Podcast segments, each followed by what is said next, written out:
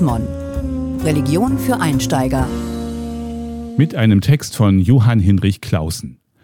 Was ist die Seele?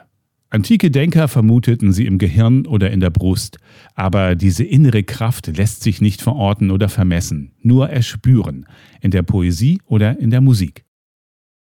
Wenige Worte haben so sehr an Ansehen verloren wie Seele. Lange galt sie als Inbegriff des Menschlichen. Dichter haben sie auf das Herrlichste besungen, Theologen und Philosophen hinreißende Theorien über sie entwickelt. Sie bezeichnete das, was den Menschen im Kern ausmacht, ihn vom Tier unterscheidet, nach seinem Tod von ihm bleibt, ihn mit Gott verbindet. Dann kam die moderne Wissenschaft. Sie entdeckte die Gesetze der Natur und entzauberte die Welt. Sie entzauberte aber auch den Menschen, indem sie ihn mit biologischen und soziologischen Methoden untersuchte.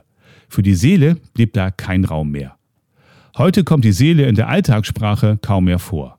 Auch die Wissenschaft des menschlichen Gefühlslebens meidet sie konsequent, obwohl Psychologie übersetzt schlicht Seelenwissenschaft und entsprechend Psychotherapie Seelenheilkunde bedeutet. Selbst die akademische Theologie ist in den vergangenen Jahrzehnten ängstlich auf Distanz geblieben.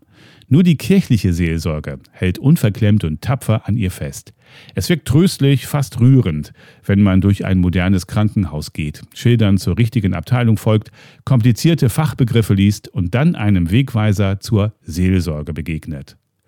Es ist wichtig, an diesem Wort festzuhalten und es zugleich neu zu deuten, denn es steht für das, was der Apostel Paulus den inneren Menschen genannt hat.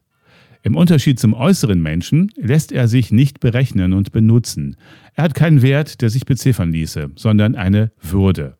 Natürlich kann man heute nicht mehr von der Seele so sprechen, wie es in vormodernen Zeiten üblich war, als wäre sie ein metaphysisches Organ, das mit dem Rest seines Körpers und seinen Gefühlen nichts zu tun hat.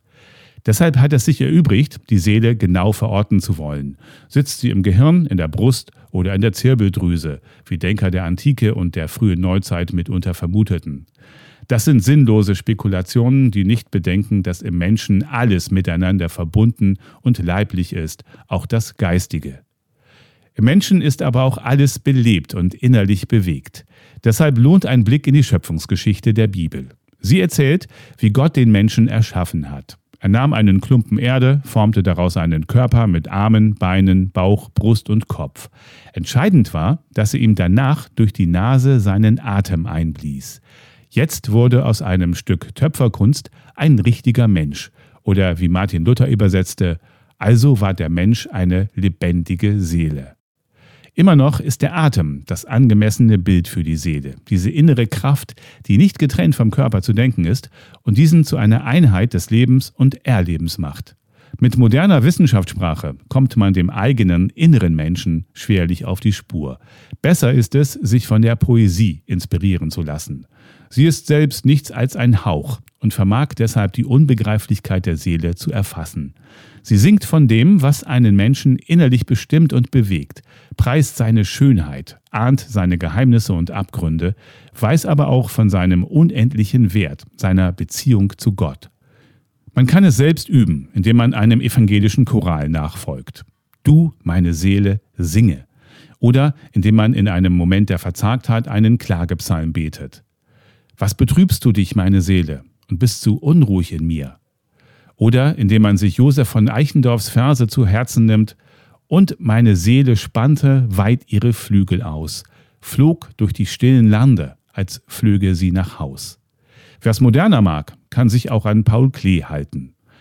Meine kristallklare Seele war je da und dort hauchgetrübt, meine Türme manchmal bewölkt. Pein setzt sich zur Liebe, und ohne Sehnsüchte kann ich nicht lang noch kurz leben. So kann man ein Bewusstsein dafür gewinnen, dass es dem Menschen nichts helfen würde, wenn er die ganze Welt gewönne und dabei Schaden nähme an seiner Seele. Gelesen von Hans-Gerd Martens, Juli 2021. Mehr Informationen unter www.chrismon.de